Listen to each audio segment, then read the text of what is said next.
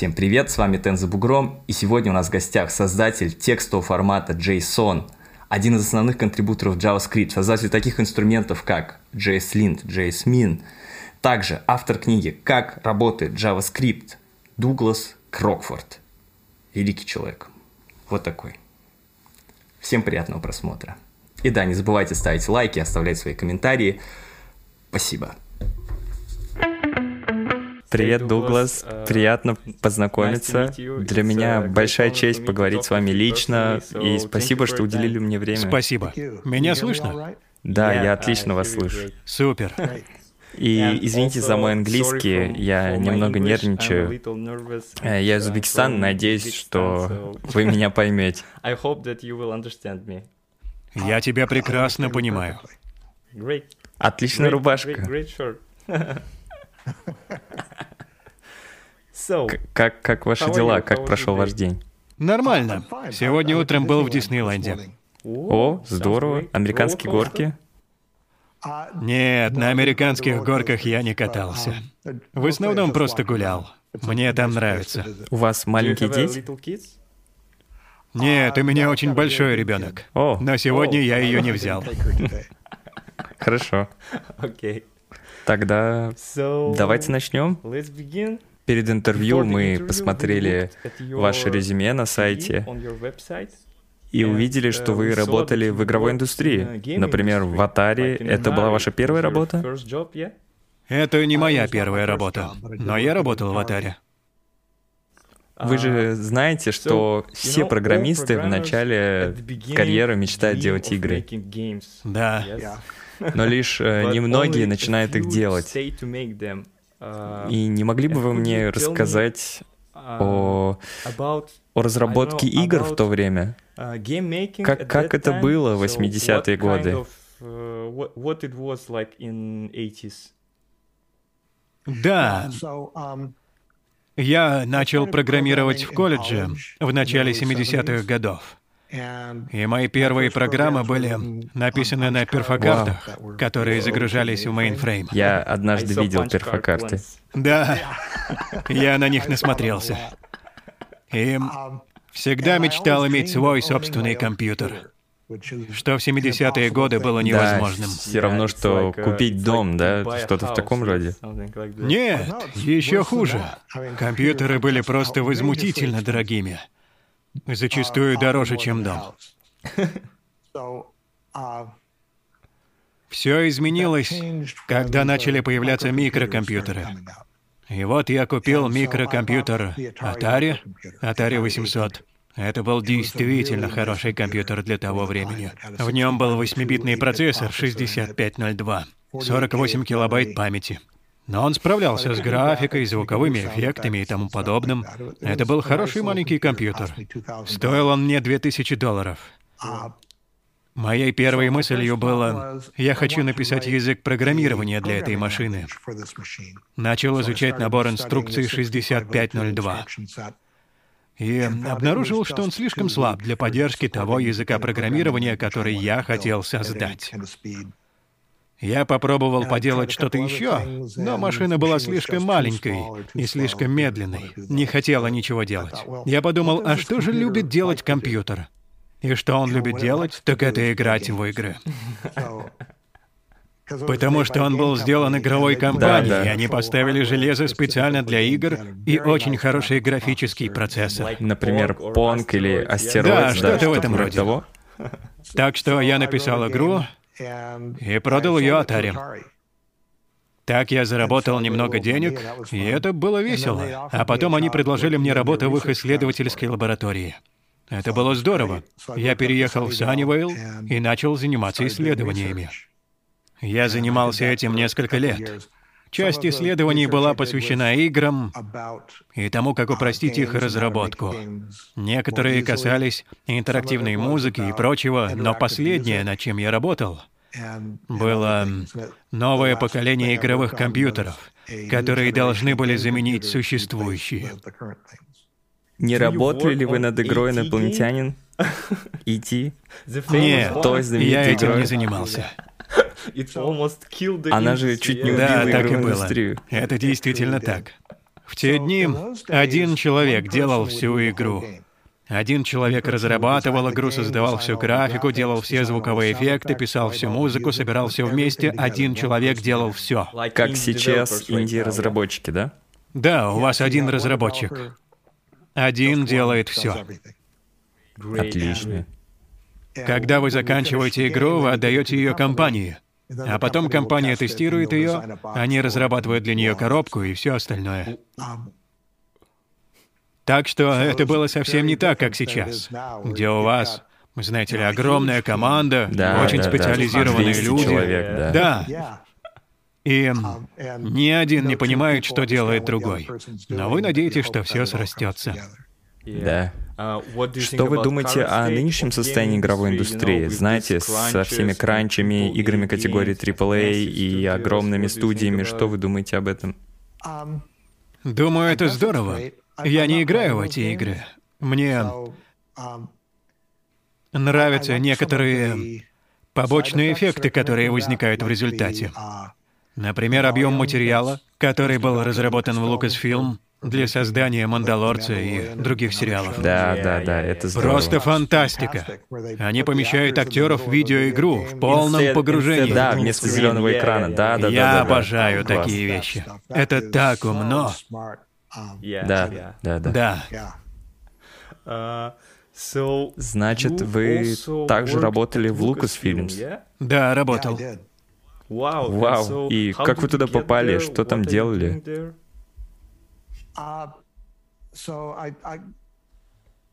У Atari были контакты с Lucasfilm.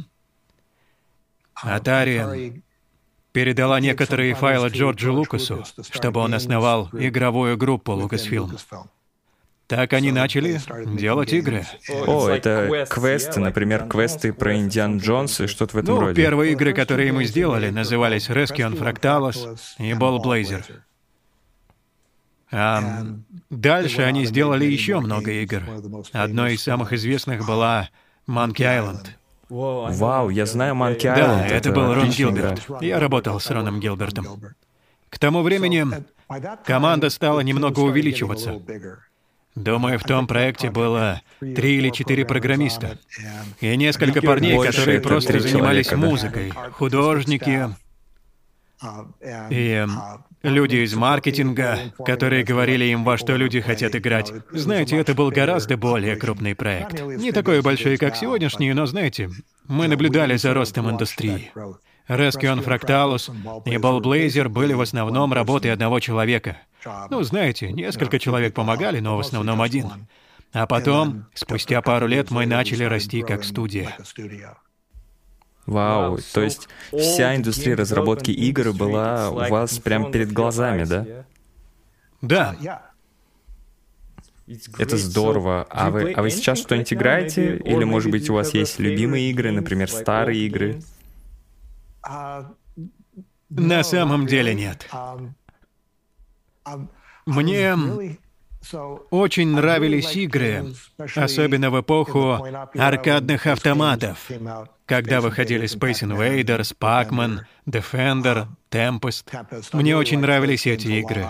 И в конце концов я просто устал от этого и перешел к другим вещам. Да. Это была для вас больше инженерная работа или больше управленческая, менеджерская? Я занимался и тем, и другим. Я начинал с разработки игр и игрового дизайна, провел несколько исследований, руководил разработкой нескольких видеоигр, но и проводил более масштабные исследования.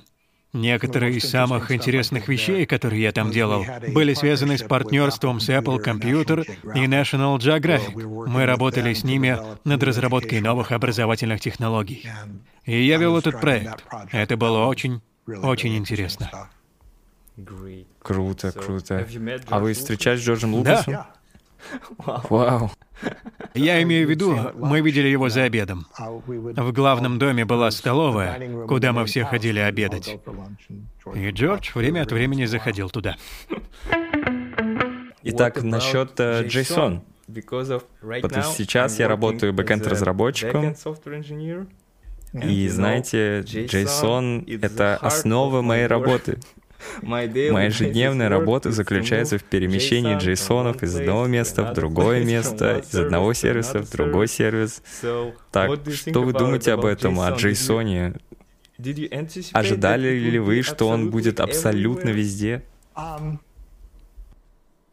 Нет, потому что обычно побеждает не самое лучшее. Например, в то время, когда я этим занимался, XML был уже повсеместным стандартом. Я просто посмотрел и сказал, это слишком сложно. Не должно быть так сложно получить данные. Потому что модель с XML была такой. Я посылаю запрос на сервер, и получаю что-то. И теперь я должен посылать запросы к этому чему-то, чтобы узнать, что оно да, знает. Да, да. Я подумал, это просто смешно. Почему нельзя просто получить ответ на мой вопрос? Просто дать мне материал в форме, который имеет смысл для моей программы. Поэтому я взял идею, что является общим для всех языков программирования. Все языки программирования имеют некоторое представление о типе данных, о численных значениях. Каждый язык имеет некоторое представление о тексте. Буквы и цифры. В каждом языке программирования есть некоторые последовательности данных. Они могут называться массивом, последовательностью или серией, или блоком, или как угодно. И что-то ассоциативное, Пары ключ значения — это может быть запись, или словарь, или что-то еще. Языки программирования сильно различаются по тому, как эти вещи работают. Но я посмотрел, что же общего у всех. Давайте просто сделаем это. Впервые JSON использовался для общения JavaScript с Java. И это сработало. Но я разработал его так, чтобы он мог работать между любыми двумя языками.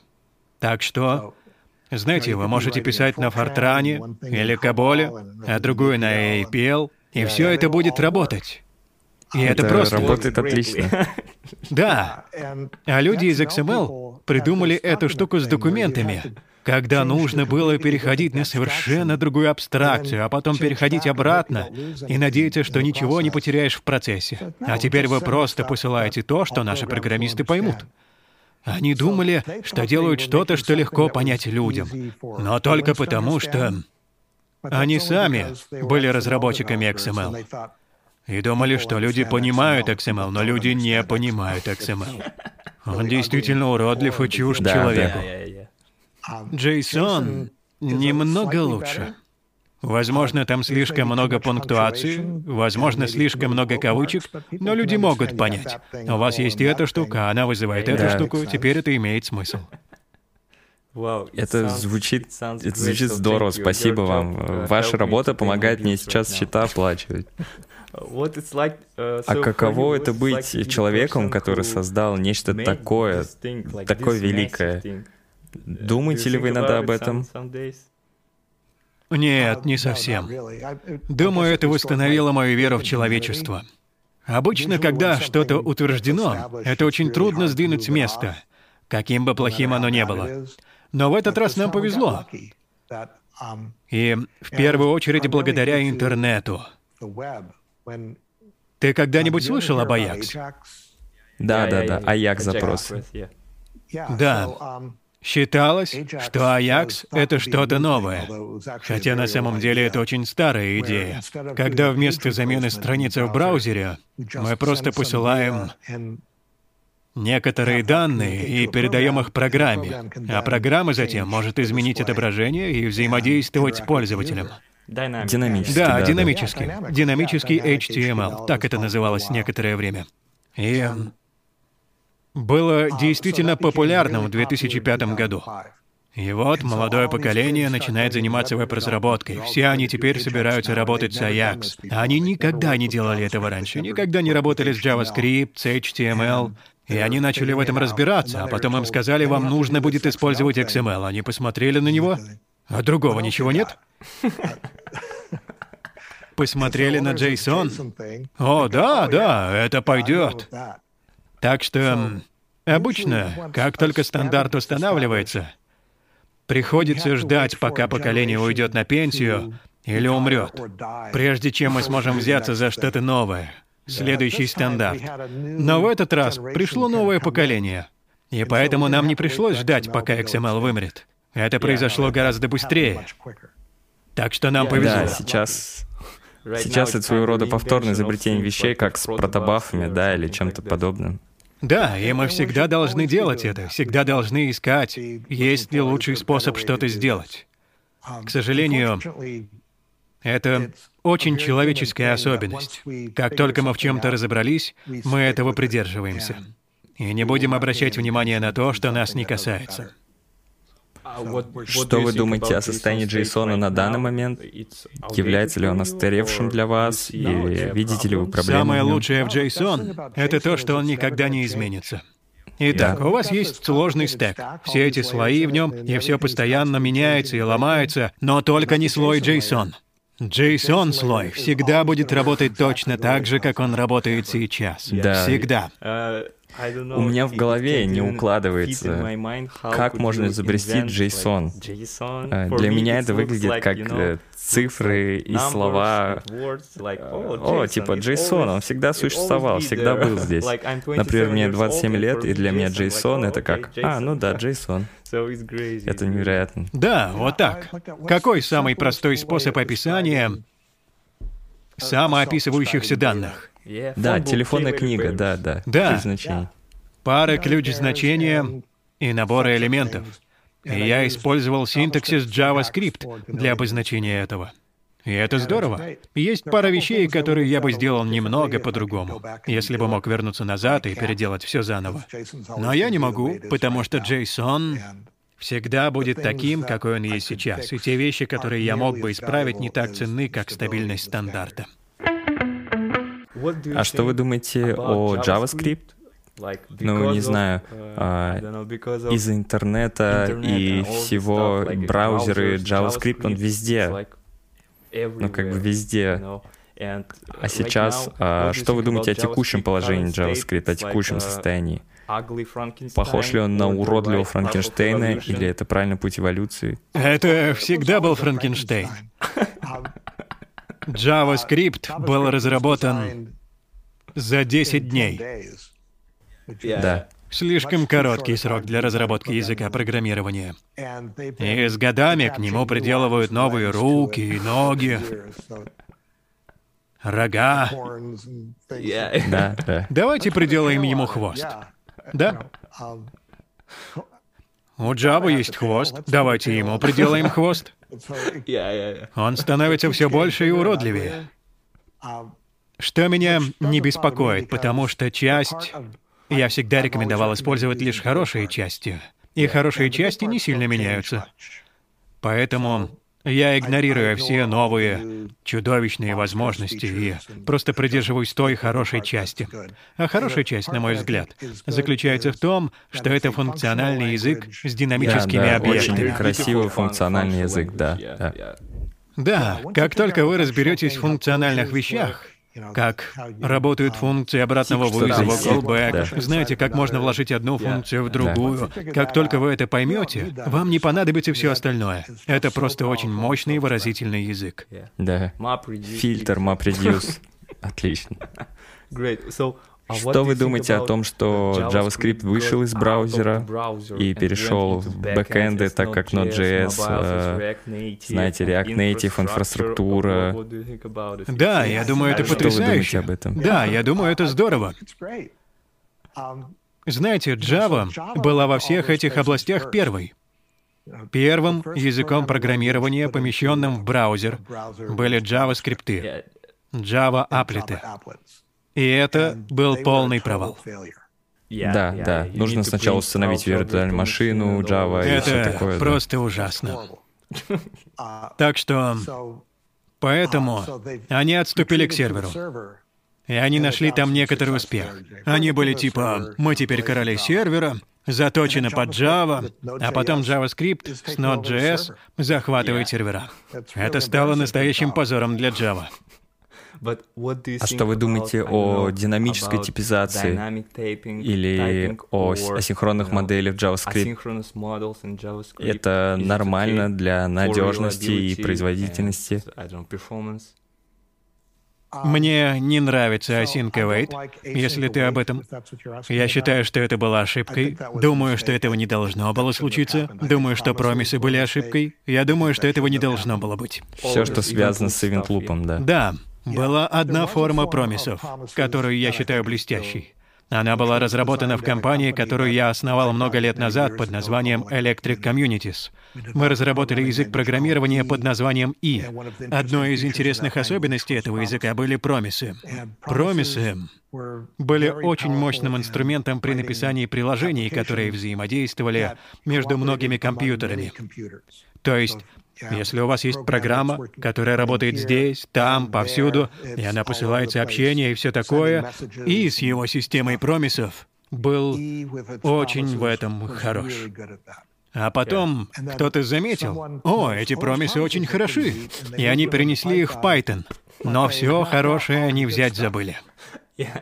А потом это перешло в JavaScript и стало еще хуже. Так что то, что было стандартизировано в JavaScript, не делает ничего из тех функций удаленного программирования. Ни безопасного программирования, ни компенсации задержек или любых других замечательных вещей, для которых были разработаны промисы. Это просто обработчик параллелизма. И очень неэффективный. И поэтому вы видите, что люди ставят ансинг на все. Потому что это заразно. Если вы хотите, чтобы это могло вызывать то, и это был ансинг, тогда и то должно быть ансинг. И практически вся ваша программа будет ансинг. Даже те вещи, которые не являются таковыми. И вы сами видите, что из-за этого приходится жертвовать производительностью и прочим. Шедулер операционной системы, да. И люди больше не понимают, как работают их программы. Знаете, они пишут условный оператор и в Zen, думая, ну, это произойдет, то произойдет. Но программа работает не так. Вы знаете, это необычное время, непрерывно переходящее от одной вещи к другой, и поэтому они не понимают, что делают их программы, не знают, правильные ли они, не знают, работают ли программы как нужно. И поэтому в этом отношении, я думаю, JavaScript только ухудшает ситуацию. Поэтому мой совет — не делайте этого. Callback — это та проблема, для решения которой эти функции были добавлены, но они ее не решили.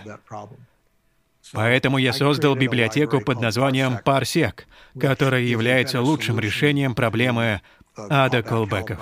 И она работает действительно элегантно. Вы можете понять, и эти вещи будут выполняться параллельно, а эти последовательно. И вы можете поднять вот это или откатить вот то, и вы можете все скомпоновать, потому что это функционально по своей форме. Вы просто создаете большую работающую систему, состоящую из функций, которые будут иметь дело с событиями, которые произойдут в будущем. И это действительно просто и чисто. И у вас нет всех этих ужасных нагрузок. У вас нет путаницы в том, что делает ваша программа. Он декларативный, да? Он выглядит более декларативным. На самом деле это не так. На самом деле он функциональный, но он выглядит декларативным. Да, отлично.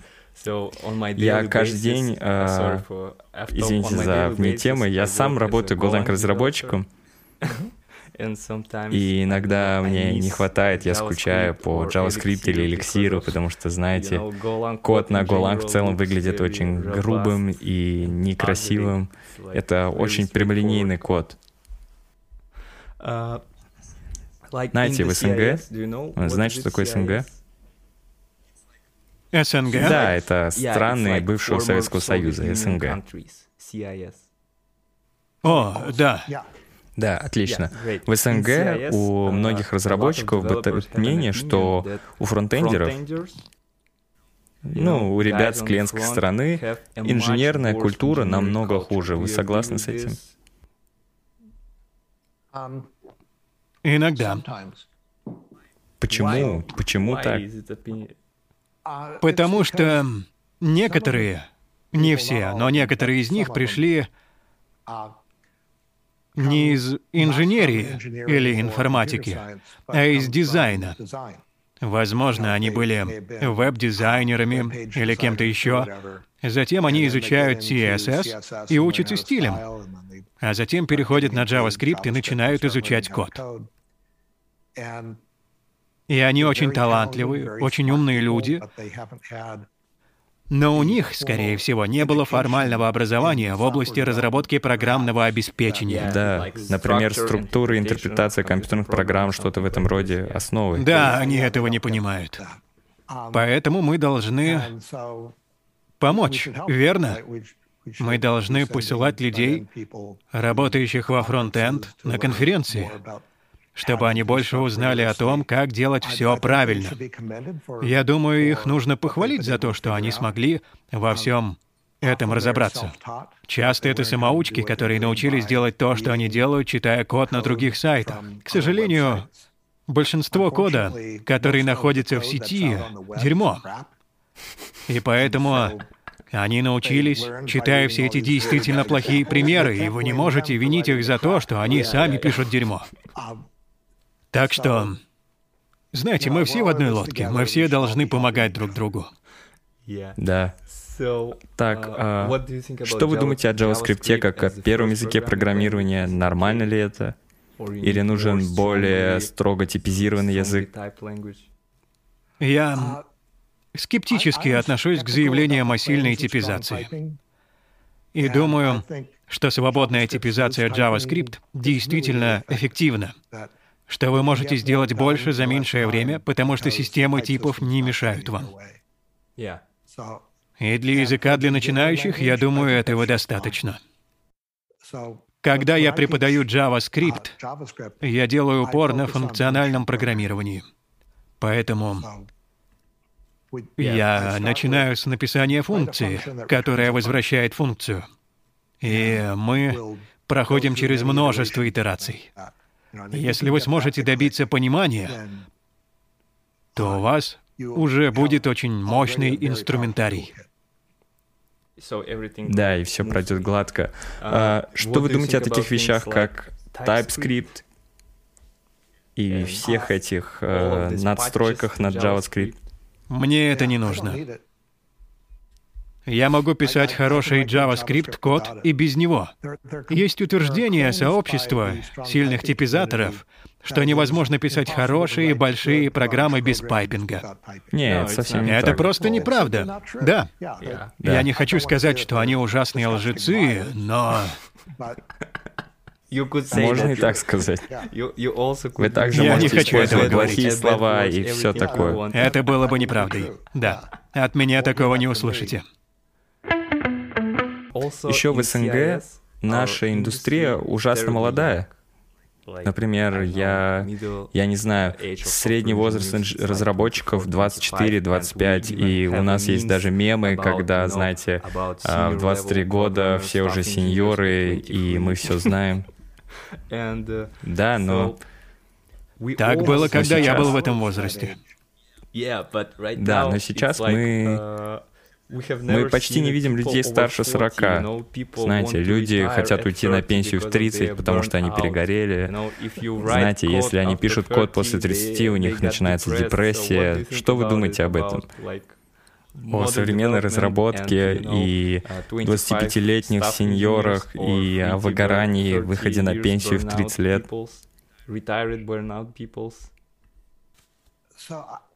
Это действительно интересно. Я всегда думал, что программирование особенно привлекательно для молодых людей. Так было, когда я был молодым. И, знаете, иногда, если вы смотрите на компанию и хотите получить представление о том, насколько хороша эта компания в разработке программного обеспечения, вы смотрите на средний возраст. И если больше молодых, то думаете, ну, эти ребята могут быть хорошими. Серьезно? Да. И я с этим не согласен. Но это была распространенная точка зрения.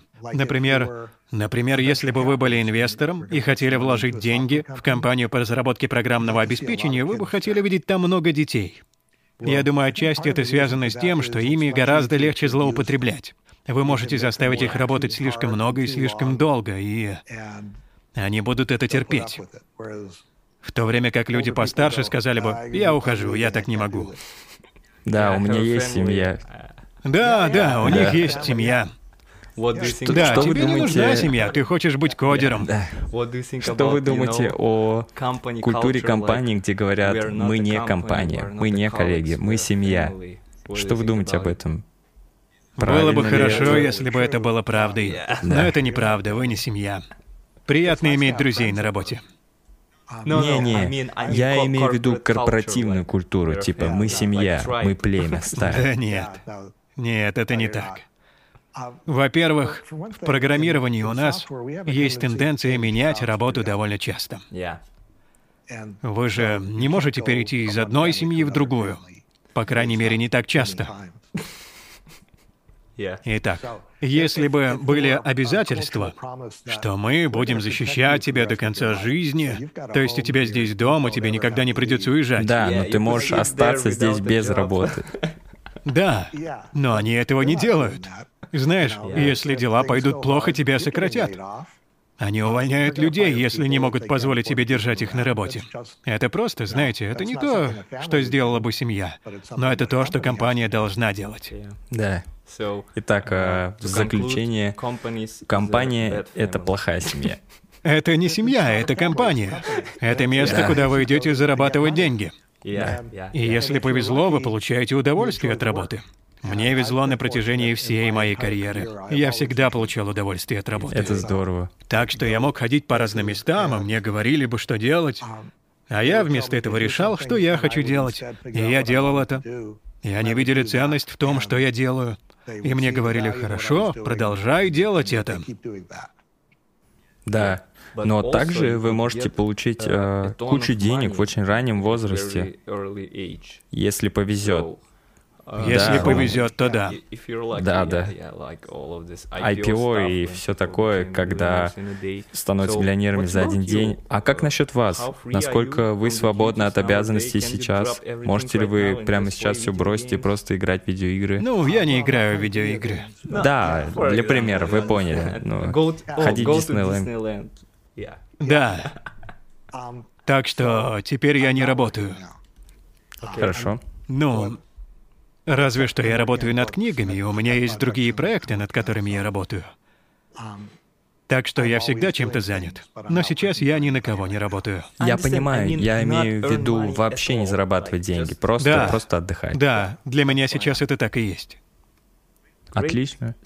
Вы чувствуете иногда недостаток мотивации из-за этого? Я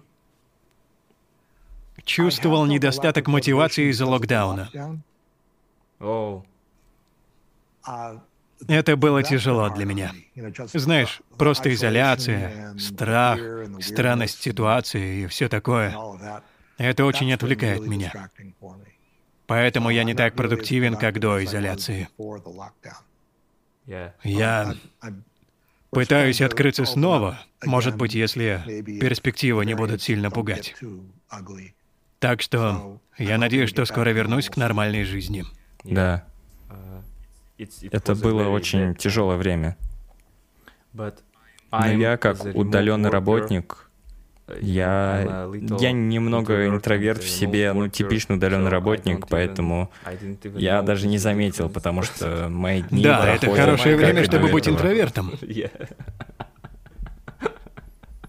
Да, дни за днями. Uh, Что вы думаете о таком распространенном мнении вот вы говорили о молодых людях в компании и пожилых, uh, что... Что вы думаете о таких вариантах? Я не знаю. Ну, например, взять взрослого, зрелого человека или молодого. Есть разница?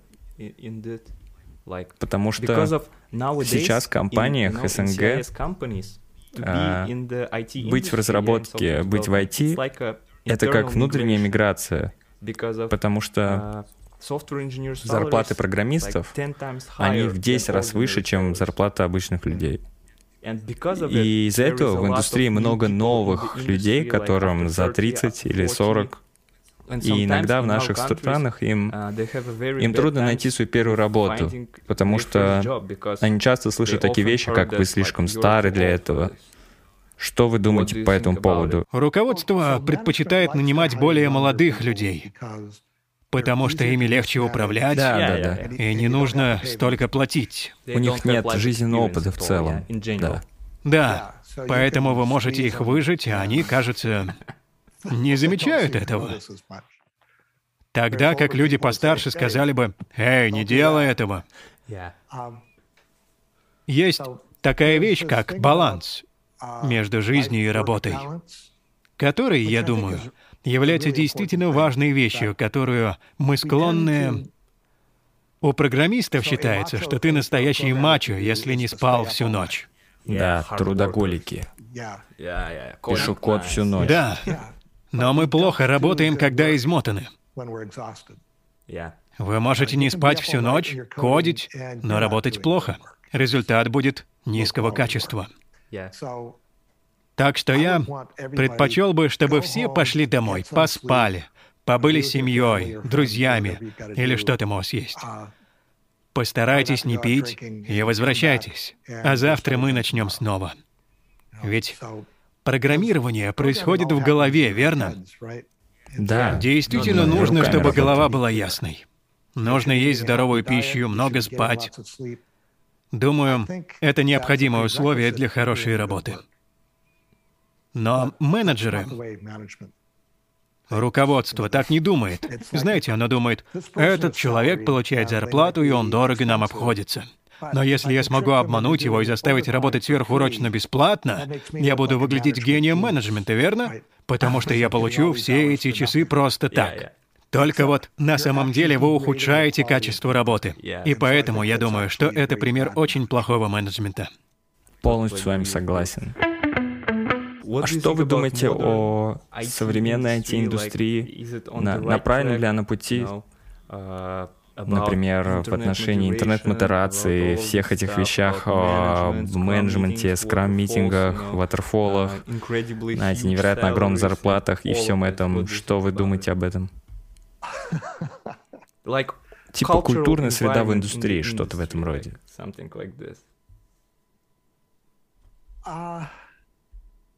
Я не знаю. В крупных организациях есть тенденция создавать системы, которые просто невероятно сложны. И их трудно продвинуть вперед, не сломав. Вот вы и получаете невероятно хрупкое программное обеспечение, от которого зависит организация.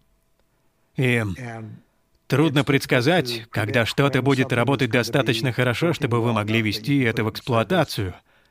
Или предсказать, что это не даст сбой действительно самым дорогостоящим, постыдным или незаконным образом. Просто слишком много сомнений. Мы действительно еще не знаем, как делать программы хорошо. Разработка программного обеспечения — это все еще загадочное искусство, и это проблема. Хорошо, если бы мы смогли это решить. Моя интуиция подсказывает, давайте сохраним всех здоровыми и умными. Если наши мозги работают, у нас все шансы на успех. И именно поэтому также стоит сохранить несколько пожилых людей, потому что их опыт очень важен. Именно кто-то из них сможет сказать, «О да, мы пробовали это 20 лет назад, и это была очень плохая идея. Так что давайте попробуем что-нибудь другое». Да, мы заметили, что в наше время мы часто изобретаем колесо, как в случае с SQL, NoSQL и всеми этими вещами. Это похоже на движение назад. И еще мой друг опубликовал очень интересную шутку в Твиттере. Если хочешь работать неделю, пиши хороший код. Если хочешь работать всю жизнь, пиши плохой код. Да, да. Подход некоторых организаций заключается в том, чтобы просто продолжать нанимать и нанимать людей. Да, работая в мифических человеках. Да, если вы отстаете, добавьте еще людей. И с помощью куска дерьмового кода вы сможете найти свою нишу, взять на себя работу с ним, и все, до старости обеспечены. Да. Вы когда-нибудь работали с программистами из стран СНГ? Нет, нет, я работал лишь в США. Вы слышали что-то о них? О разработчиках из СНГ?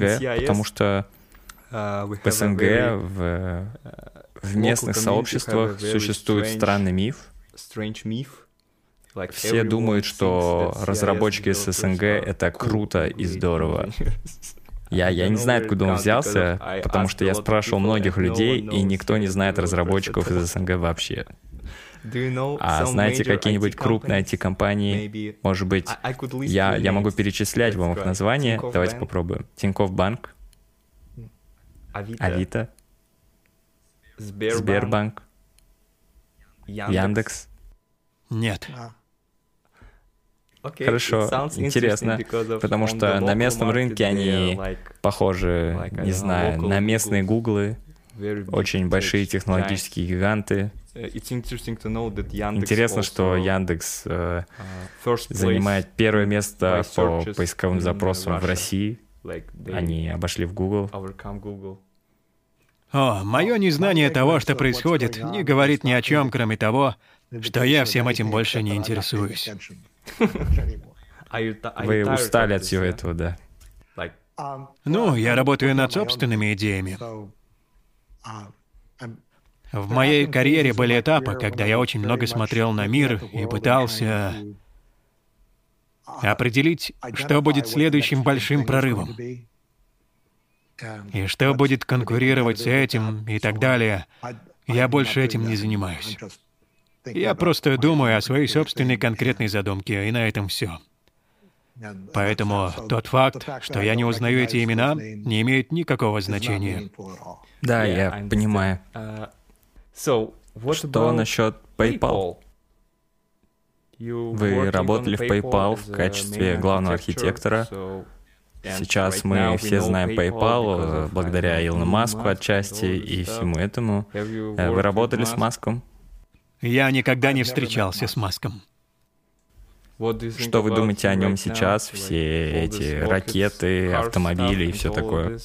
Он великолепен. Если бы у меня были его деньги, я бы тоже полетел на Марс. Если честно, для меня, для меня кажется, что все, к чему вы прикасались, становится великим. Не сразу. Великие компании, великие имена, великий опыт. Как это вообще происходит? Например, э, Джейсон, книги, компании. Ну, Джейсон был случайностью. Мне повезло. Но посмотрите на Тесла. Вначале у них было много проблем с созданием автомобилей. Они часто ломались, загорались и так далее.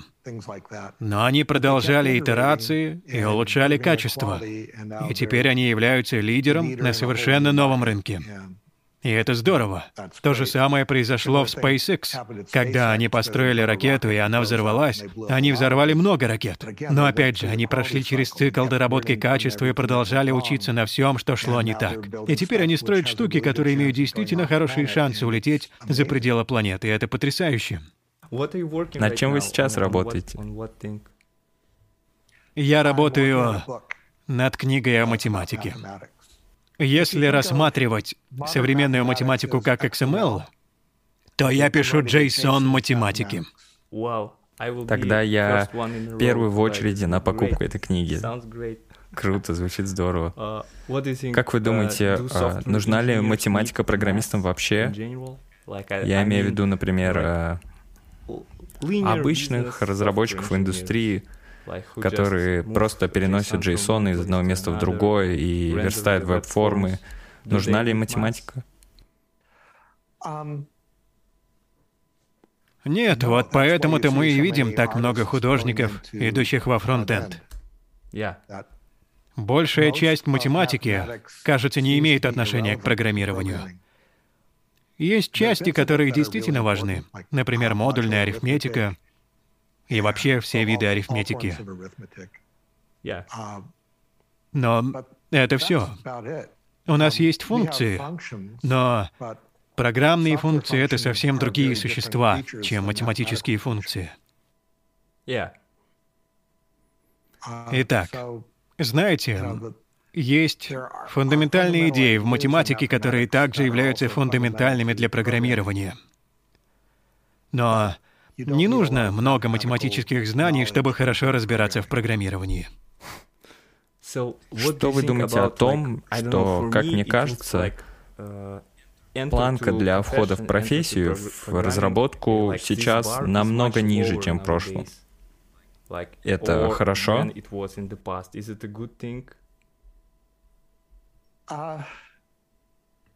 Смотря о чем мы говорим. В самом начале, в самом первом поколении программистов, до того, как я начал программировать, никто понятия не имел, кто будет хорошим программистом. Поэтому и придумывали эти тесты на пригодность, где приходилось отвечать на вопросы в духе «Вот четыре руки, какая из них левая?» Найдите уязвимость в звезде смерти, да-да. Да. Считалось, что люди, которые могут решать такие головоломки, должны быть хороши в программировании. Кто знает. Так что, если вы не справились с этими головоломками, то не могли получить работу программиста. Вам нужно было много учиться. Знаешь, в те дни, поскольку у нас не было компьютера, мы не могли практиковаться. Так что сегодня ситуация намного лучше. И то, что вы можете купить свой собственный компьютер, ставит вас в куда более выигрышное положение. И намного дешевле. Намного дешевле, намного надежнее, намного многозадачнее. Гораздо меньше вероятность, что компьютер вдруг вспыхнет. И вы можете практиковаться. Можете решить, нравится ли вам такая работа. Меня беспокоит то, что в эту сферу попадают люди, которым она действительно не нравится, и которые не хотят ею заниматься, но они думают, но мне нужна работа, поэтому и пойду и займусь да. программированием. Да, думаю, что с хорошими программистами что-то фундаментально не так. Мы по-особому странные ребята, и это позволяет нам взаимодействовать с компьютерами. Я понимаю. Да, странный. У многих нормальных людей нет этого дефекта. И поэтому программирование для них может быть сложной задачей. В идеальном мире я бы посоветовал им найти другую работу, потому что это совсем не для них. А еще в первом поколении программистов почти все были мужчинами, потому что кто-то решил, что женщины не могут этим заниматься.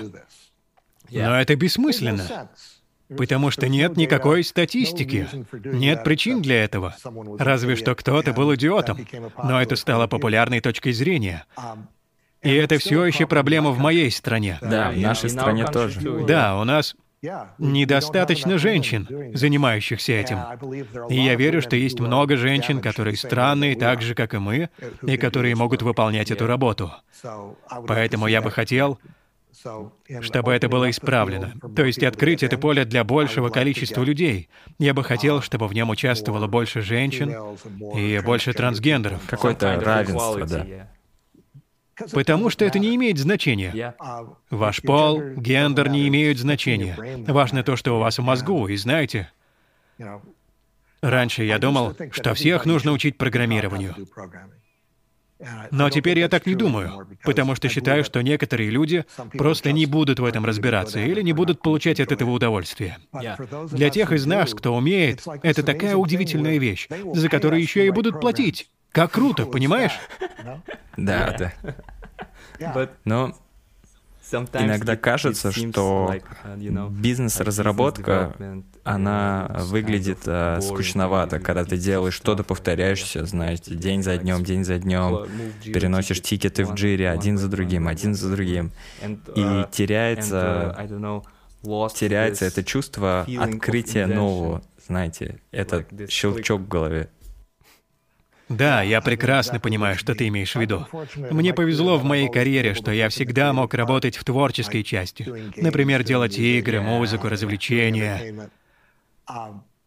И даже когда я занимался бизнесом, я пытался найти способ представить пользователю материал таким образом, который, по моему мнению, будет для него значимым и полезным, не запутает и не приведет к ошибкам.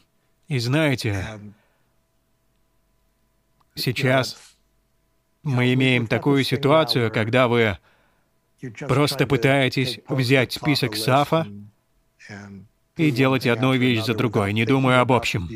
И я думаю, что мы что-то потеряли, перейдя к этому. Да, что вы думаете о... Вы также упомянули, знаете, вот этот тест с руками для появления разработчика. Знаете, я сейчас готовлюсь к собеседованиям, и мне нужно решить, знаете, вот такие, типа, LeetCode головоломки, LeetCode задачи, типа алгоритмических задач. Что вы думаете о таких собеседованиях с э, алгоритмами? Они вообще Нет, я думаю, что это смешно. В результате вы лишь найдете да, людей, да, которые умеют решать такие да, задачи. Да, да. Это не обязательно говорит о том, насколько хороши они будут в программировании. Поэтому, когда я провожу собеседование с программистами, я прошу их принести портфолио. Когда я работал в Lucasfilm, я делил кабинет с арт-директором.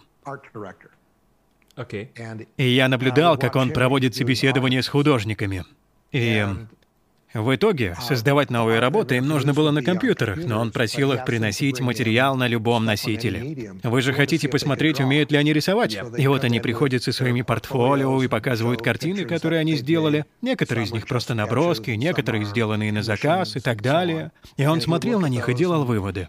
Да, у этого человека хороший глаз. Я могу научить их пользоваться компьютером. Меня не волнуют их компьютерные навыки. Меня волнует, есть ли у них талант. То же самое я делаю при найме программистов. Я говорю, принесите ваш код, я хочу увидеть ваш код. Хочу, чтобы вы объяснили мне, почему вы считаете этот код отличным. Знаете, как вы его закомментировали, как вы его изложили, сам дизайн кода, задачи, которые вы пытаетесь решить. Я не хочу видеть код, который вы разработали у другого работодателя, потому что это незаконно. Об этом я не прошу. Но я надеюсь, что у вас есть open source проект или какой-то хобби-проект, над которым вы работаете. Это исключительно ваш код и ничей больше. И когда вы проведете меня через него, я смогу понять, вы его написали или нет. Это же не сложно. Тогда мы можем сосредоточиться на качестве кода. И на том, как вы думаете, как вы все организуете, и тогда я смогу сделать вывод. Да, этот человек будет хорошим программистом, я хочу его взять. Что вы думаете о текущем состоянии open source? Потому что сейчас а, больше похоже, что большие компании, крупные корпорации а, разместили у себя много библиотек с open source, но, честно говоря, они просто используют свободный труд, свободные руки сообщества, и вы с этим согласны? Um, как будто все эти некоммерческие энтузиастские проекты, знаете, терпят крах, как только проект начинает зарабатывать. Да, мы до сих пор не разобрались, как это работает. Раньше можно было положить программное обеспечение в коробку, поставить ее на полку в магазине и продавать. Но это ушло в прошлое. Мы действительно не знаем, Осталось только пара компаний, которые могут продавать программы. Ну, знаете, Adobe. Microsoft. В какой-то степени да. Я думаю, хотя ни одна из компаний больше не продает программы, они теперь сдают их в аренду. Да, да, да. Софт как услуга, да. Так что в конечном итоге это не общее решение, которое работает для них и работает для вас или меня. Если у меня появится какая-то интересная вещь, я не смогу сдать ее в аренду. Я могу попытаться продать ее через магазин приложений. Но это ужасная модель, потому что у меня нет контроля над тем, что они будут делать. Они могут решить, мы не позволим вам продавать это через нас. А если вы это сделаете, мы все равно оставим себе большую часть денег. Да, это ужасно. Знаешь, но как ты собираешься жить как программист, если ты не работаешь на большую компанию? Знаете, а, с вашим опытом, с вашими знаниями и судя по тому, что вы сделали, вы можете легко стать крупным бизнесменом, как Гейтс или Безос, и это должно сработать. А почему вы решили остаться разработчиком или писателем, педагогом, а не стать бизнесменом? Я пытался. Я основал две компании. И я думал, что мы отлично справляемся, но большинство программных стартапов терпят неудачу. Говорят, что только один из десяти выживает. У меня было два таких шанса, и ни один не удался. Хорошо. Так, а что вы думаете по этому поводу? Uh, Является ли, знаете, мышление разработчика и мышление предпринимателя вообще разными, или они в чем-то похожи? Это разные вещи. Работать в программном стартапе — это весело. Да. Потому что менеджмент минимален. И сосредоточен на том, чтобы делать то, что должны делать все. Так что у вас не так много отвлекающих факторов. Да, иногда принимаются неверные решения. Например, у нас скоро выставка, мы должны сделать все возможное, чтобы успеть. Иногда вы можете попасть в ловушку и сделать что-то глупое, но чаще всего у нас просто есть видение того, что ждет на горизонте. И вы все движетесь к этому. И, как правило, все находятся в одной комнате. И поэтому качество общения чрезвычайно высоко. И мы действительно эффективны, и мы действительно умны, и мы рискуем и движемся вперед. Это так весело. Мне очень понравилось работать в стартапе по разработке программного обеспечения. Знаете, работа в корпорации совсем на это не похожа. Да, я работал в большой компании, например, с 10 тысячами сотрудников. И это был совсем другой опыт.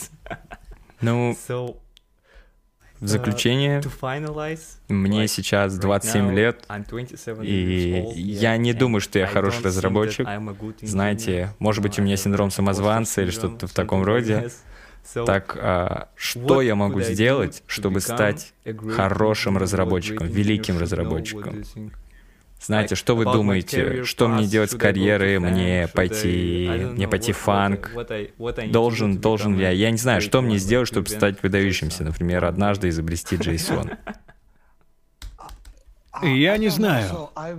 Да, я часто слышал о синдроме самозванца в нашей профессии. Но мне трудно понять, потому что я никогда от него не страдал. Потому что вы изобрели JSON. Возможно. Я не знаю почему, просто я никогда этого не чувствовал. Я всегда занимался своим делом. Ну, может быть, потому что вы вообще ни капли не самозванец, может, поэтому... Я не знаю, что это такое. Поэтому, поскольку я этого не понимаю, я не знаю, что тебе посоветовать. Я мог бы сказать, ну, очевидно, ты должен быть таким же, как я. Но это не имеет никакого смысла, так что я не знаю. Но в целом не для самозванцев. Вот сейчас э, кто-то сидит перед монитором и смотрит наш разговор и спрашивает себя, например, что я должен сделать, чтобы стать таким же выдающимся разработчиком, как вы? Ну, многое из этого учеба и практика. Когда я учился в школе, когда появились деньги, которые, когда я учился в школе, было трудно достать. Но когда они появились, я покупал книги по информатике. В те времена еще были книжные магазины. Я шел в центр города и находил что-то, что выглядело захватывающим и удивительным. И я изучал это.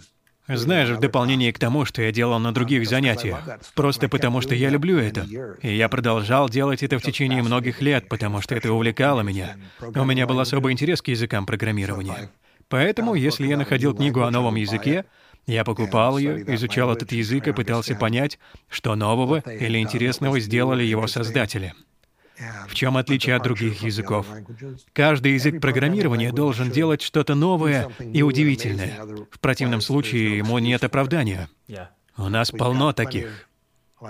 Люди все еще выпускают новые версии Java. Типа, зачем вы это делаете? Знаете, у нас уже есть Java. Нам не нужна еще одна ее версия. Нам нужен хороший, распределенный функциональный язык. Потому что в этом мире, в котором мы сейчас живем, ни один из языков не справляется с этой задачей. Я отклоняюсь от твоего вопроса, но Не-не, все в порядке, все в порядке. Да. И когда я начал работать, в основном я все еще продолжал свое личное образование. Это было обучение на рабочем месте. Я старался узнать как можно больше о том, что происходит в компании и за ее пределами. Делал то, что было интересно мне. И компания признавала ценность этого, и они часто оставляли меня в покое, чтобы я продолжал этим заниматься. Потому что полезно признавать, что это действительно хорошо, когда кто-то в компании думает об этих вещах. Но не все так считают. Не все компании готовы играть такую роль. Да, да, я понимаю. Так что не знаю, какой совет я могу тебе дать. Боюсь, что в данный момент от меня мало пользы. Нет, а, наше обсуждение очень важно, и я услышал о многом, что мне нужно, чем мне нужно заняться и над чем нужно поработать. Так что спасибо, что нашли для меня время. Это был отличный разговор. Если вы когда-нибудь захотите посетить Узбекистан, просто напишите мне, и мы поедим плов, съездим в Бухару, и все это. Я бы с удовольствием это сделал. Я бы хотел поблагодарить тебя за сегодняшнюю беседу. Мне это тоже очень нравится. У меня... Это первая такая беседа за год. Так что очень приятно снова общаться с кем-то на другом конце света. Да, сейчас для меня около трех часов ночи. О, я очень не, сожалею все в порядке, все в порядке. Я, я сижу ночью читаю. Но ты должен спать, чтобы писать хороший код. Да, я помню об этом. Спасибо за уделенное время. Для, для меня было большой честью поговорить с вами лично. Так что спасибо большое. Спасибо.